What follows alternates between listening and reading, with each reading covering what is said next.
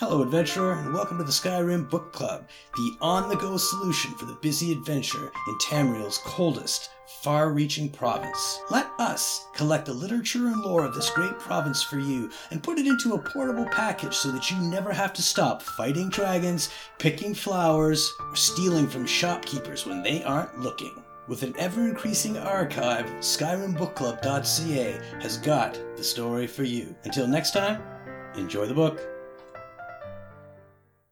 Letter from Falk Firebeard by Falk Firebeard. A request for help stemming from the summoning of Potema. Over the last few days, we've had some disturbing information come to light regarding the events at Wolfskull Cave and the summoning and binding ritual you interrupted there. Given your involvement with that event, I'm asking you to return to Solitude to help us once more. I'm wary of putting all the details in print. Please come see me at the Blue Palace.